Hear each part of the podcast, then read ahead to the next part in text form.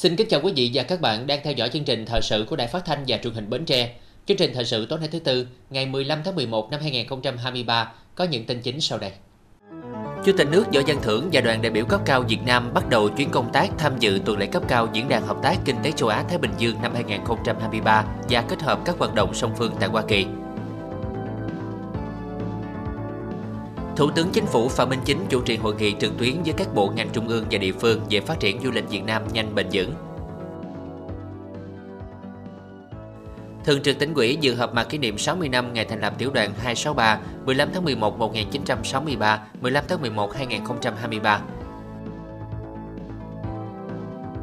Bến Tre có thêm 5 xã đạt chuẩn nông thôn mới, 2 xã nông thôn mới nâng cao và 2 xã nông thôn mới kiểu mẫu.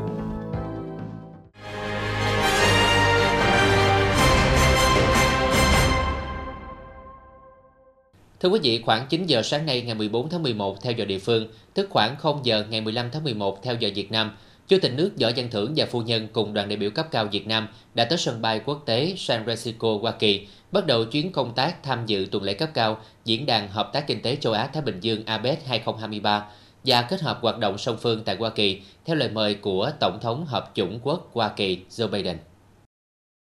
Trong chương trình, Chủ tịch nước Võ Văn Thưởng sẽ tham dự và phát biểu dẫn đề tại Hội nghị Thượng đỉnh Doanh nghiệp CEO Summit, tham dự các buổi đối thoại giữa các nhà lãnh đạo các nền kinh tế APEC với đối tác khách mời. Dự hội nghị cấp cao khuôn khổ kinh tế Ấn Độ-Thái Bình Dương, Chủ tịch nước cũng sẽ có các hoạt động tiếp xúc song phương với các nhà lãnh đạo các nền kinh tế APEC, lãnh đạo các nước và tổ chức quốc tế tham dự tuần lễ cấp cao APEC 2023. Đối với các hoạt động song phương, dự kiến Chủ tịch nước Võ Văn Thưởng sẽ có các buổi tiếp xúc các nhà lãnh đạo Hoa Kỳ, tham dự và phát biểu trao đổi chính sách tại Hội đồng quan hệ đối ngoại Hoa Kỳ, dự bàn tròn kết nối doanh nghiệp địa phương về công nghệ cao. Dự kiến Chủ tịch nước cũng sẽ gặp gỡ lãnh đạo một số công ty và tập đoàn hàng đầu của Hoa Kỳ. Các hoạt động của Chủ tịch nước Võ Văn Thưởng tại tuần lễ cấp cao APEC 2023 và các hoạt động song phương với lãnh đạo cấp cao và các đối tác Hoa Kỳ, nhất là tại bang California, sẽ là những hành động cụ thể nhằm triển khai tuyên bố chung về xác lập quan hệ đối tác chiến lược toàn diện Việt Nam-Hoa Kỳ vừa qua, nhất là trong các lĩnh vực giáo dục và đào tạo, khoa học công nghệ, đổi mới sáng tạo và kết nối các địa phương. Sáng nay ngày 15 tháng 11 tại điểm cầu Hà Nội, Thủ tướng Chính phủ Phạm Minh Chính chủ trì hội nghị trực tuyến phát triển du lịch Việt Nam nhanh bền vững. Cùng tham dự hội nghị có Phó Thủ tướng Chính phủ Trần Hồng Hà, Bộ trưởng các bộ ngành trung ương, địa phương và đại diện lãnh đạo các doanh nghiệp ngành du lịch và hàng không. Tại điểm cầu Bến Tre, ông Trần Ngọc Tam, Chủ tịch Ủy ban Nhân dân tỉnh chủ trì cùng lãnh đạo các sở ngành tỉnh tham dự. Phát biểu khai mạc tại hội nghị, Thủ tướng Chính phủ Phạm Minh Chính nhấn mạnh, du lịch Việt Nam được xác định là một ngành kinh tế mũi nhọn theo nghị quyết số 08 của Bộ Chính trị, góp phần tạo việc làm sinh kế cho người dân, giảm nghèo và thúc đẩy chuyển dịch cơ cấu kinh tế, góp phần bảo tồn và phát huy những giá trị truyền thống của dân tộc Việt Nam. Bên cạnh đó, du lịch là cầu nối giao lưu quốc tế thiết thực hiệu quả để du khách khắp nơi trên thế giới đến thăm, trải nghiệm, hiểu hơn, chia sẻ hơn, yêu quý hơn đất nước, văn hóa, con người Việt Nam. Báo cáo của Bộ Văn hóa, Thể thao và Du lịch cho biết, với sự chỉ đạo sâu sát của Chính phủ, Thủ tướng Chính phủ, sự phối hợp của các bộ ngành và nỗ lực toàn ngành, hoạt động du lịch đã dần khôi phục, đặc biệt là du lịch nội địa. Sản phẩm du lịch được làm mới, tăng sức hấp dẫn và khả năng cạnh tranh. Nhiều điểm đến mới được đầu tư, hệ thống cơ sở vật chất, kỹ thuật du lịch được cải thiện. Trong tháng 10 năm 2023, lượng khách quốc tế đến Việt Nam đạt hơn 9.970.000 lượt, tăng gấp 4,6 lần so với cùng kỳ năm trước, vượt kế hoạch năm 2023. Khách nội địa đạt 98.700.000 lượt, tổng thu từ khách du lịch đạt 582,6 tỷ đồng. Thời gian tới, ngành du lịch sẽ tiếp tục chỉ đạo quyết liệt thực hiện các giải pháp thúc đẩy liên kết, hợp tác giữa các doanh nghiệp du lịch, tạo môi trường kinh doanh cạnh tranh lành mạnh, chuyên nghiệp, đẩy mạnh phối hợp liên vùng, liên địa phương, hình thành chuỗi giá trị, sản phẩm du lịch và xây dựng môi trường du lịch văn minh, an toàn, thân thiện. Tăng cường phối hợp liên ngành, nghiên cứu, đề xuất cơ chế, chính sách, tạo thuận lợi hơn nữa cho việc phục hồi phát triển du lịch. Đẩy nhanh cơ cấu lại thị trường, tập trung triển khai các hoạt động xúc tiến du lịch và phát triển sản phẩm, dịch vụ du lịch có thương hiệu, giá trị gia tăng, khả năng cạnh tranh cao. Tại hội nghị, đại biểu tập trung thảo luận về các giải pháp ngắn hạn và dài hạn trong phát triển du lịch, nhận diện thời cơ và thách thức của du lịch Việt Nam, kinh nghiệm thành công của Việt Nam trong ngành du lịch và bài học cách làm hay học được từ các nước trên thế giới. Ngoài ra, các hiệp hội doanh nghiệp, nhà nghiên cứu, chuyên gia và từng bộ ngành địa phương cùng nhau trao đổi đề xuất giải pháp đột phá khả thi để tháo gỡ khó khăn, tận dụng thời cơ, tạo điều kiện thuận lợi phát triển du lịch Việt Nam nhanh và bền vững. Kết luận hội nghị, Thủ tướng Chính phủ Phạm Minh Chính đánh giá cao những ý kiến phát biểu tâm quyết sâu sắc, sát thực tiễn, cho thấy quyết tâm cao trong phát triển đột phá ngành du lịch, đưa du lịch thành ngành kinh tế mũi nhọn theo tinh thần đi sau nhưng phải vượt lên trước, nêu rõ định hướng phát triển xuyên suốt của du lịch Việt Nam trong thời gian tới. Thủ tướng Chính phủ yêu cầu các bộ ngành cần thực hiện liên kết toàn diện hiệu quả, chú trọng đào tạo phát triển nguồn nhân lực, đảm bảo đủ về số lượng, cân đối về cơ cấu ngành nghề, xây dựng các mô hình sản phẩm du lịch mới độc đáo, mang tính cạnh tranh, nâng cao hiệu quả công tác xúc tiến quảng bá du lịch, tăng cường quản lý môi trường du lịch, bảo tồn và phát huy các giá trị tự nhiên, đẩy mạnh chuyển đổi số và phát triển hệ sinh thái du lịch thông minh ở Việt Nam. Sáng ngày 15 tháng 11, Ủy ban Thường vụ Quốc hội cho ý kiến về dự thảo luật căn cước và dự thảo luật lực lượng tham gia bảo vệ an ninh trật tự ở cơ sở.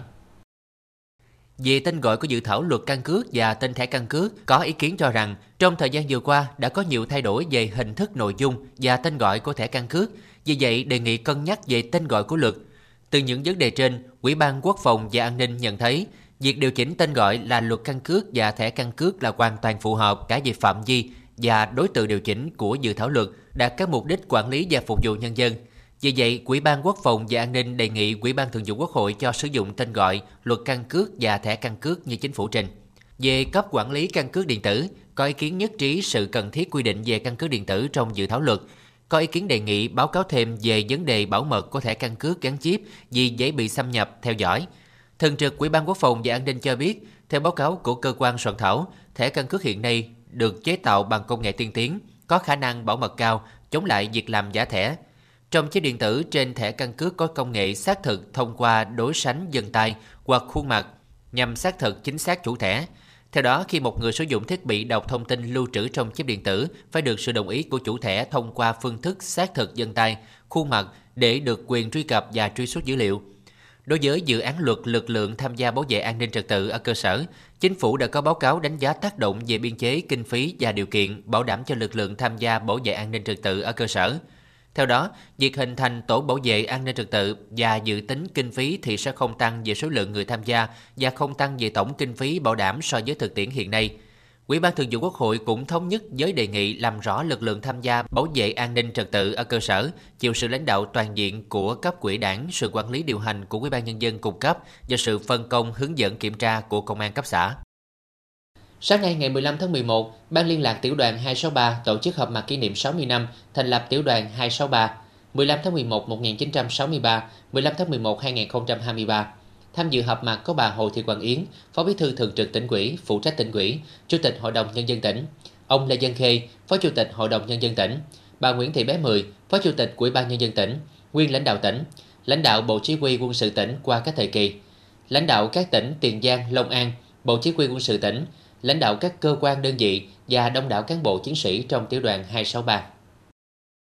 Sau ngày đồng khởi 17 tháng 1 năm 1960, Tỉnh ủy và Tỉnh đội Bến Tre chủ trương chỉ đạo tiến hành mở rộng lực lượng vũ trang để chống lại sự đàn áp của địch. Chấp hành theo chỉ thị của Bộ Chỉ huy Quân sự miền, Ban cán sự quân sự quân khu 8 quyết định thành lập Tiểu đoàn 263 vào ngày 15 tháng 11 năm 1963 tại xã Thạnh Phong, huyện Thạnh Phú. Trong quá trình công tác, chiến đấu, lao động, sản xuất và làm nghĩa vụ quốc tế, Tiểu đoàn 263 được nhà nước tuyên dương anh hùng lực lượng vũ trang nhân dân. Tập thể đại đội 3 được tặng danh hiệu anh hùng lực lượng vũ trang với 8 chữ vàng, lấy ít thắng nhiều, đánh nhanh diệt gọn, cùng nhiều cá nhân tập thể được tặng nhiều phần thưởng cao quý khác. Lập được nhiều chiến công và thành tích trên là do tài năng, trí tuệ, sức lực, sự mưu trí linh hoạt, chủ động sáng tạo với tinh thần chiến đấu ngoan cường, dũng cảm của tập thể cán bộ chiến sĩ trong tiểu đoàn. Nhiều đồng chí đã anh dũng hy sinh oanh liệt hay đã để lại một phần thân thể máu xương của mình trên chiến trường. Mặc dù cuộc sống hiện nay vẫn còn có những khó khăn, nhưng cựu chiến binh của tiểu đoàn luôn phát huy phẩm chất truyền thống tốt đẹp của người bộ đội Cụ Hồ, vượt qua thách thức trở ngại, xây dựng mình trở thành công dân gương mẫu, tích cực tham gia các phong trào xây dựng gia đình văn hóa, xây dựng nông thôn mới của địa phương, ngày càng giàu đẹp văn minh. Phát biểu tại buổi họp mặt, lãnh đạo Hội Cựu chiến binh tỉnh chúc mừng và tri ân tinh thần chiến đấu anh dũng kiên cường, mang phẩm chất người lính bộ đội Cụ Hồ của cán bộ chiến sĩ tiểu đoàn 263, đồng thời mong muốn tiểu đoàn 263 tiếp tục giữ gìn và phát huy truyền thống dễ dàng của lực lượng vũ trang nhân dân Việt Nam, tích cực tham gia xây dựng, bảo vệ đảng, chính quyền, chế độ xã hội chủ nghĩa, bảo vệ thành quả cách mạng và khối đại đoàn kết toàn dân tộc, tích cực tham gia công tác tuyên truyền vận động nhân dân bảo vệ an ninh chính trị, trật tự an toàn xã hội, phát triển kinh tế, tiếp tục truyền lửa cho thế hệ trẻ tiếp bước trong sự nghiệp xây dựng và bảo vệ vững chắc Tổ quốc Việt Nam. Chiều ngày 15 tháng 11, Ban chỉ đạo về nhân quyền tỉnh Bến Tre tổ chức hội nghị tập huấn công tác nhân quyền tỉnh Bến Tre năm 2023. Bà Nguyễn Thị Bé Mười, Phó Chủ tịch Ủy ban Nhân dân tỉnh, trưởng Ban chỉ đạo chủ trì hội nghị. Tham dự hội nghị có Thiếu tướng Nguyễn Văn Kỳ, Phó Cục trưởng Cục Đối ngoại Bộ Công an, Phó Chánh Văn phòng Thường trực Ban chỉ đạo về nhân quyền Chính phủ, đại diện lãnh đạo và cán bộ được phân công tham mưu công tác nhân quyền thuộc các sở ban ngành đoàn thể tỉnh, Công an, Bộ Chỉ huy Quân sự, Bộ Chỉ huy Bộ đội Biên phòng tỉnh, Ủy ban Mặt trận Tổ quốc Việt Nam tỉnh Bến Tre và các cơ quan đơn vị liên quan. Tham gia buổi tập huấn, đại biểu được nghe báo cáo viên truyền đạt các chuyên đề về đảm bảo quyền tự do tín ngưỡng tôn giáo và hoạt động lợi dụng quyền tự do tín ngưỡng tôn giáo chống phá Việt Nam và công tác nhân quyền trong tình hình mới. Phát biểu khai mạc, bà Nguyễn Thị Bé Mười, Phó Chủ tịch Ủy ban Nhân dân tỉnh, trưởng Ban chỉ đạo về nhân quyền tỉnh Bến Tre nhấn mạnh, đây là hội nghị quan trọng nhằm bồi dưỡng kiến thức, nâng cao nhận thức trách nhiệm của các cấp các ngành, các tổ chức xã hội, và đặc biệt là cán bộ chủ chốt trực tiếp chỉ đạo tham mưu thực hiện công tác nhân quyền trên địa bàn tỉnh. Phó Chủ tịch Ủy ban Nhân dân tỉnh, trưởng Ban chỉ đạo về nhân quyền tỉnh đề nghị các cơ quan đơn vị địa phương cần chủ động nắm tình hình dư luận từ sớm từ xa, chủ động phòng ngừa, đấu tranh, ngăn chặn hoạt động của các thế lực thù địch và phần tử xấu lợi dụng vấn đề dân tộc, tôn giáo, dân chủ, nhân quyền, không ngừng đổi mới nâng cao chất lượng công tác, tiếp tục làm tốt vai trò tham mưu cho lãnh đạo tỉnh về công tác nhân quyền, tập trung các vụ việc trong nhân dân, những nơi phát sinh điểm nóng cần tìm hiểu nguyên nhân vướng mắc khó khăn và đưa ra giải pháp tháo gỡ. Thường xuyên theo dõi, kiểm tra đôn đốc, kịp thời xử lý nghiêm các hành vi vi phạm pháp luật, tăng cường công tác phối hợp trao đổi thông tin giữa các lực lượng, phát triển đội ngũ cán bộ, tập trung xây dựng lực lượng phụ trách công tác nhân quyền, đẩy mạnh công tác thông tin tuyên truyền, không để đối tượng xấu, các thế lực thù địch lợi dụng tiến hành các hoạt động vi phạm dân chủ nhân quyền, phá hoại an ninh trật tự trên địa bàn tỉnh.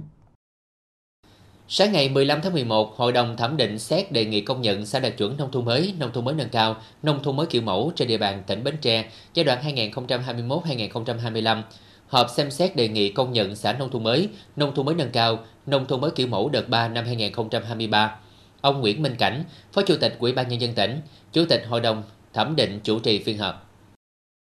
Trong đợt 3 năm 2023, Ủy ban Nhân dân các huyện, thành phố có hồ sơ đề nghị xét công nhận 5 xã đạt chuẩn nông thôn mới là Thạnh Ngãi, An Khánh, Hòa Lợi, Tân Hào, Phú Lễ. Đề nghị xét công nhận 4 xã đạt chuẩn nông thôn mới nâng cao là Minh Đức, An Thới, Lộc Thuận, Sơn Đông. Và đề nghị xét công nhận 2 xã đạt chuẩn nông thôn mới kiểu mẫu là Hữu Định, Phú Túc. Qua thẩm định hồ sơ, mức độ đạt chuẩn của các xã, đề xuất của tổ giúp việc, thành viên hội đồng đã thống nhất cho bỏ phiếu xem xét công nhận 5 xã đạt chuẩn nông thôn mới, xem xét công nhận nông thôn mới nâng cao cho 2 xã Minh Đức, Lộc Thuận và xem xét 2 xã nông thôn mới kiểu mẫu cho Phú Túc, Hữu Định. Kết quả, 100% thành viên hội đồng đã bỏ phiếu đồng ý công nhận 5 xã, Thạnh Ngãi, An Khánh, Hòa Lợi, Tân Hào, Phú Lễ đạt chuẩn nông thôn mới, xã nông thôn mới nâng cao. Minh Đức đạt 100%, Lộc Thuận đạt gần 97%, xã nông thôn mới kiểu mẫu, Phú Túc đạt 100% và Hữu Định đạt trên 93,9%.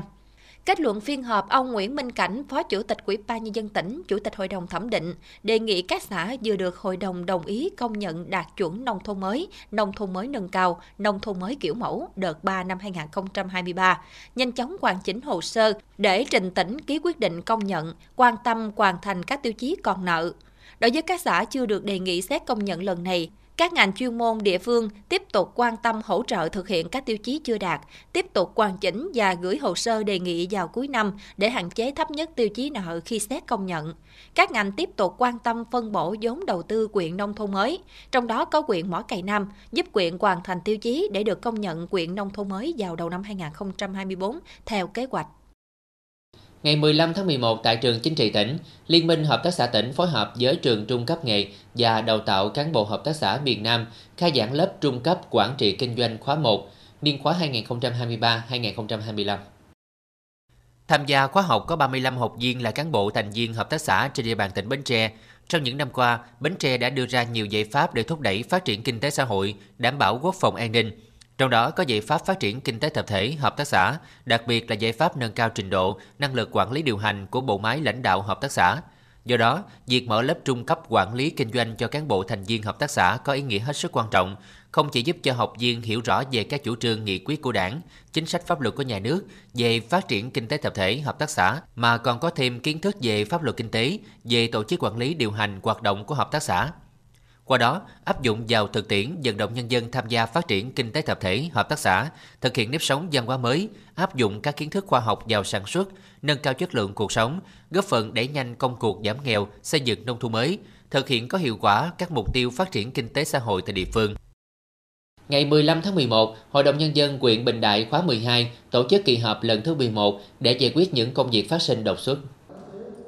Tại kỳ họp, đại biểu Hội đồng Nhân dân huyện đã thảo luận và biểu quyết thông qua các nghị quyết, gồm nghị quyết về việc thông qua đồ án quy hoạch vùng huyện Bình Đại, tỉnh Bến Tre, giai đoạn đến năm 2030, tầm nhìn đến năm 2050, nghị quyết điều chỉnh dự toán thu ngân sách nhà nước trên địa bàn và thu chi ngân sách địa phương năm 2023, nghị quyết điều chỉnh phân bổ ngân sách địa phương năm 2023, nghị quyết về phê duyệt bổ sung nguồn vốn ủy thác qua ngân hàng chính sách xã hội để cho vay đối với người nghèo và các đối tượng chính sách khác năm 2023, nghị quyết về thành lập các đoàn giám sát để thực hiện chương trình kiểm tra giám sát năm 2024 theo nghị quyết Hội đồng Nhân dân huyện.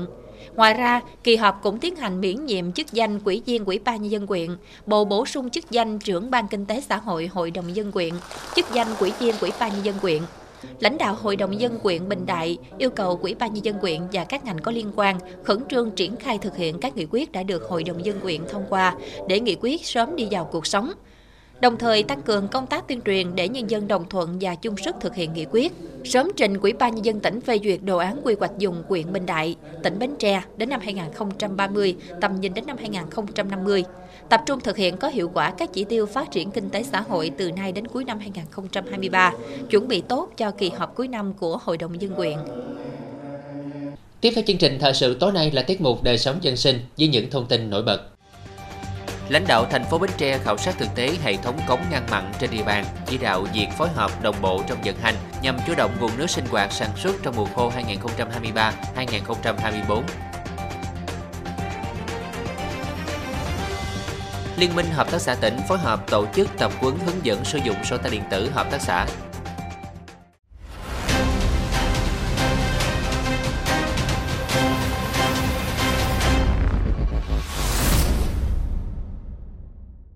Sáng ngày 15 tháng 11, lãnh đạo Thành ủy, Ủy ban Nhân dân thành phố Bến Tre cùng các ban đảng của Thành ủy, các phòng ban chuyên môn thành phố và công ty trách nhiệm hữu hạn một thành viên khai thác công trình thủy lợi Bến Tre đã đến khảo sát thực tế hệ thống các cống ngăn mặn trên địa bàn thành phố.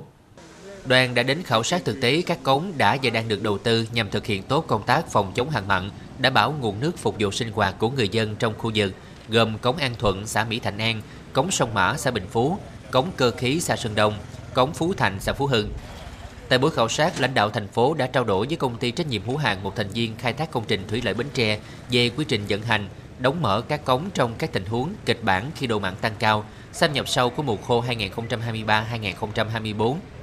Lãnh đạo Thành ủy Bến Tre cho rằng, với nhận định của các cơ quan chuyên môn, hạn mặn mùa khô 2023-2024 sẽ diễn biến phức tạp. Do vậy, để thực hiện tốt công tác phòng chống hạn mặn, ngay từ bây giờ, cấp ủy chính quyền, mặt trận tổ quốc, các đoàn thể cần tập trung tuyên truyền vận động người dân, tổ chức, cơ quan doanh nghiệp thực hiện trữ nước mưa, nước ngọt để chủ động nguồn nước trong sinh hoạt sản xuất. Đối với giải pháp công trình, cần đẩy nhanh tiến độ thi công, sớm hoàn thành công trình cống Phú Thành trên địa bàn xã Phú Hưng. Về vận hành hệ thống cống trên địa bàn, các phòng ban chức năng địa phương phối hợp hiệu quả với công ty trách nhiệm hữu hạn một thành viên khai thác công trình thủy lợi Bến Tre thực hiện tốt công tác đóng mở các cống theo từng tình huống diễn biến các kịch bản đã xây dựng, đảm bảo linh hoạt phù hợp nhằm phòng chống hạn mặn, đảm bảo nguồn nước phục vụ sinh hoạt, giảm thiểu ô nhiễm môi trường. Trong bối cảnh xâm nhập mặn diễn biến phức tạp, người dân xã Tiên Long, huyện Châu Thành đang được hưởng lợi từ nguồn nước ngọt xử lý qua hệ thống lọc RO với giá rẻ do Hội Chữ Thập Đỏ xã vận động các nhà hảo tâm hỗ trợ từ năm 2020. Hệ thống lọc nước RO có công suất 1.000 lít một giờ được lắp đặt tại trụ sở của Ủy ban Nhân dân xã Tiên Long. Hệ thống này phục vụ nhu cầu nước sinh hoạt cho hơn 350 hộ dân tại 7 ấp của xã. Ban đầu người dân đến lấy nước miễn phí. Tuy nhiên, do chi phí vận hành hệ thống RO ngày càng cao, Hội Chữ Thập Đỏ xã đề nghị với Ủy ban Nhân dân xã Tiên Long đưa giải pháp thu tiền nước. Cụ thể, người dân sẽ không bị giới hạn số lượng nước được lấy. Cứ mỗi 30 lít nước ngọt được lấy thì sẽ phải bỏ vào thùng quỹ 3.000 đồng. Cuối tháng, Hội Chữ Thập Đỏ sẽ tổng kết tiền và trả chi phí vận hành hệ thống lọc nước. Nước này thứ nhất là lọc nước khi mà mặn á, là lọc nước từ mặn nó lọc qua ngọt. Rồi lúc mà hết mặn rồi á, thì nó lọc nó sẽ là nước sạch, rất là sạch luôn. Tại vì cái hệ thống nó rất là cao mà. Cái nguồn mà vận động này á, là do Thủy Tiên đem tới để tặng cho người dân. Nước này là nước sạch bà con rất là thích, nó giảm cái tiền nữa. Cái nguồn thu nhập của bà con nó giảm. Coi như là so với một thùng nước kia là từ 6.000 là em phải đi chở, hoặc là người ta chở tới nhà tới 10.000 là chỉ có 20 lít thôi. Còn cái này 1 tới 30 lít mà chỉ bỏ ra có 3.000 tiền điện thôi. Nên vậy là người dân mình đem tới cái lợi cho người dân rất là nhiều và cái sức khỏe cho người dân nữa. Để đảm bảo công bằng và hiệu quả, Hội Chữ Thập Đỏ xã Tiên Long đã phối hợp với các tổ nhân dân tự quản, ban vận động các ấp, phân bổ thời gian và quy trình lấy nước. Theo đó, hệ thống sẽ cấp nước vào các ngày thứ Hai, thứ Ba, thứ Tư hàng tuần. Người dân có thể đến điểm lấy nước tại trụ sở Ủy ban Nhân dân xã hoặc đưa các tình nguyện viên giao nước tận nhà khi có nhu cầu. Nói chung là mình là người dân, thì từ ngã nhà mà tài trợ của Thủy Tiên cho hệ thống nước này về cho bà con ở khu này á, để sử dụng á, thì rất là mừng, rất cảm ơn của cô Thủy Tiên và rất cảm ơn của Ủy ban xã Tiên Long để tạo một cái điều kiện cho dân mình đó có một nguồn nước để sống, để sinh hoạt. Cái nước này chú về chứ để là dùng để phục vụ ăn uống trong gia đình, chứ mình không phải là để tắm rửa hay để làm cái gì, để là phục vụ riêng của người ta. Tại vì khi nước mặn tạo thành ngọt, mà khi nước đục tạo thành trong, để cho mình đó là mình sử dụng một mục đích là mình để nấu ăn, chứ mình không có nên sử dụng ngoài mục đích nữa. Không nên tắm rửa, ví dụ như cái tắm rửa là mình đã có một nguồn nước sạch riêng rồi. Một tuần thì em chỉ lấy một lần duy nhất thôi, thì trung bình em lấy khoảng 60 lít cho tới 80, chủ yếu là em sử dụng cho ăn uống, còn giặt giũ thì em xài nước sông. Hệ thống lọc nước RO của xã Tiên Long là một trong những sáng kiến nhằm giải quyết vấn đề nước ngọt cho người dân. Đây cũng là một hoạt động ý nghĩa của Hội Chữ Thập Đỏ xã Tiên Long, góp phần nâng cao chất lượng cuộc sống của người dân trong bối cảnh biến đổi khí hậu, xâm nhập mặn diễn biến ngày càng phức tạp. Sáng ngày 15 tháng 11, Liên minh Hợp tác xã tỉnh phối hợp với Mobifone Bến Tre tổ chức hội nghị tập huấn hướng dẫn sử dụng sổ tay điện tử cho các hợp tác xã nhằm thúc đẩy ứng dụng công nghệ thông tin và chuyển đổi số trong hoạt động xúc tiến thương mại giai đoạn 2022-2023. Hội nghị với sự tham gia của hơn 100 đại diện lãnh đạo hợp tác xã trên địa bàn tỉnh. Trong khuôn khổ chương trình, Mobifone Bến Tre đã hướng dẫn cài đặt phần mềm sổ tay điện tử và hướng dẫn thực hiện chuyển đổi số, giúp lãnh đạo các hợp tác xã tiếp cận thông tin về sản xuất nông nghiệp, các mô hình nông nghiệp thông minh, nông nghiệp công nghệ cao, ứng dụng chuyển đổi số trong sản xuất kinh doanh thương mại điện tử, tạo gắn kết 4 nhà trong hoạt động hợp tác xã, tạo liên kết bền vững giữa các hợp tác xã với nhau trong hoạt động sản xuất chuỗi, hình thành vùng nguyên liệu sản xuất. Qua hội nghị này, các hợp tác xã được trang bị kiến thức về phần mềm sổ tay điện tử, từ đó góp phần thay đổi tư duy, phương thức sản xuất đối với khu vực kinh tế truyền thống, hợp tác xã theo hướng số hóa.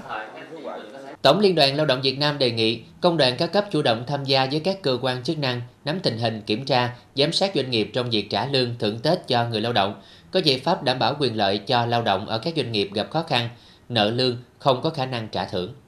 Tổng Liên đoàn Lao động Việt Nam cho biết, trong giai đoạn Tết, cán bộ công đoàn sẽ thường xuyên nắm bắt kịp thời tâm tư nguyện vọng của đoàn viên người lao động, tuyên truyền vận động đoàn viên người lao động vui xuân đón Tết tiết kiệm an toàn, chấp hành các quy định của pháp luật và quay lại làm việc đúng thời gian quy định, tiếp tục đồng hành cùng người sử dụng lao động, nâng cao năng suất lao động, hiệu quả sản xuất kinh doanh, đồng thời kịp thời phát hiện và có các giải pháp đảm bảo quyền lợi của đoàn viên người lao động ở các doanh nghiệp gặp khó khăn, nợ lương, không có khả năng trả thưởng, chủ bỏ trốn hoặc tạm dừng hoạt động, giải thể, phá sản.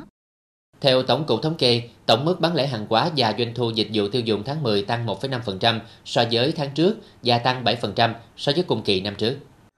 Theo vụ thị trường trong nước, Bộ Công Thương dự kiến từ nay đến cuối năm, tổng mức bán lẻ hàng hóa và doanh thu dịch vụ tiêu dùng có thể tăng trở lại khi kinh tế trong nước đang dần hồi phục, giải ngân vốn đầu tư công tiếp tục được đẩy mạnh. Nhiều chương trình kích cầu tiêu dùng, chương trình khuyến mại tập trung quốc gia như tháng khuyến mại tại nhiều địa phương, hội chợ hàng hóa Tết, cùng với nhiều chương trình khuyến mại giảm giá cuối năm của các doanh nghiệp trong cả nước được diễn ra, thu hút người tiêu dùng. Cuối năm là dịp các nhà vườn trồng hoa kiển tất bật để cho ra những sản phẩm chất lượng phục vụ thị trường lớn nhất trong năm. Theo đó, nghề đúc chậu kiển, hay còn gọi là quay chậu, ở xã Vĩnh Thành, huyện Chợ Lách, thời điểm này cũng đang vào vụ. Để làm ra một sản phẩm đẹp, bền, chinh phục được thị hiếu của khách hàng, đòi hỏi người thợ quay chậu phải có đôi tay khéo léo và tính thẩm mỹ cao. Ông bà ta thường ví von, con chim quý thì phải ở lòng son, mà người chơi cây cảnh thì coi chậu và đôn chậu là một phần vô cùng quan trọng.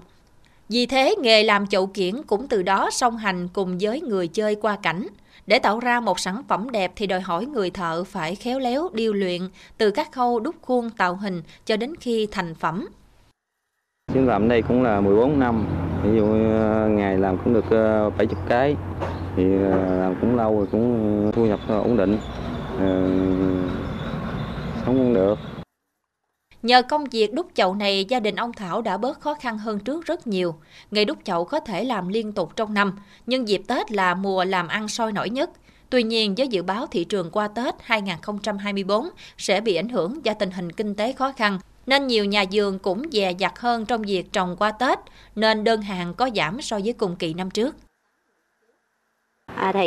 Mấy năm nay thì người ta không có đặt sớm nhiều, thường gần tới thì hổm gài cũng như có nhiều khách người ta hỏi rằng người ta tham khảo cái giá cả rồi cái này cái kia, rồi gần tới thì ta mới đặt. Còn lúc trước thì cái hàng hơi hiếm á, ít người làm thì người ta có thể đặt trước mình, còn bây giờ cũng như ở khu vực này thì nhiều người làm quá nên cái lượng đáp ứng thì cũng gần như là nó không có để đặt phải là lâu, để dành lâu. Thì năm nay so với năm rồi thì cũng nói chung cũng bán cũng được, nhưng mà có một cái tiền thì kinh tế của mấy người khách hàng á, thì nó cũng không có được như mấy năm trước, thì nó cũng hơi về vấn đề kinh tế thì cũng hơi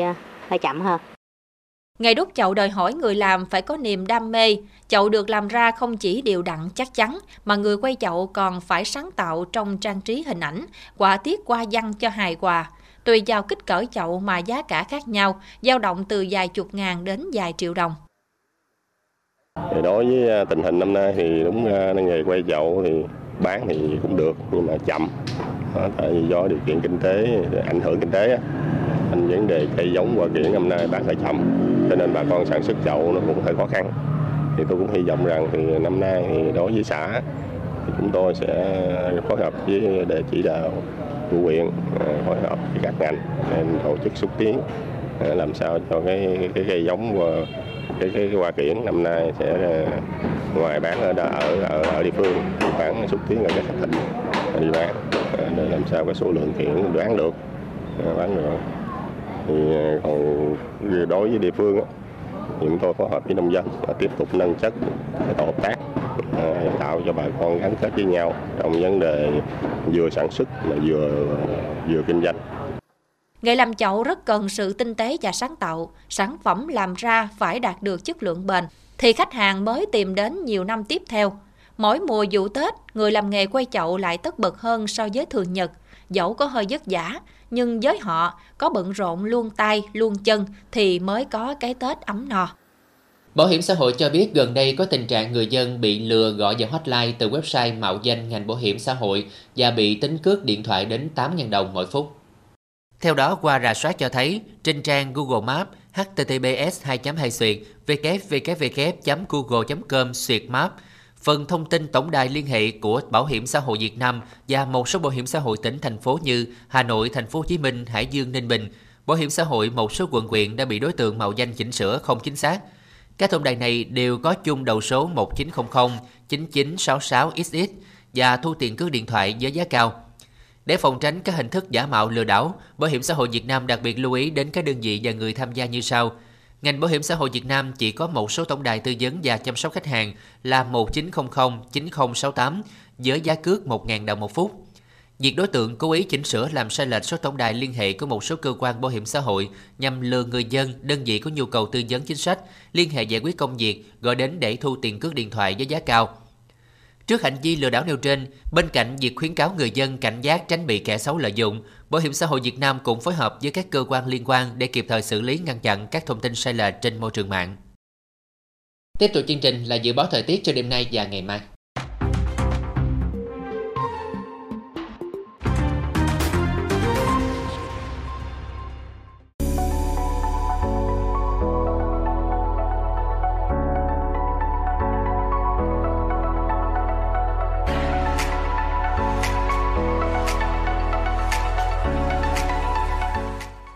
Đến đây chúng tôi xin kết thúc chương trình thời sự buổi tối trên sóng truyền hình Bến Tre. Cảm ơn quý vị đã quan tâm theo dõi. Thân ái chào tạm biệt.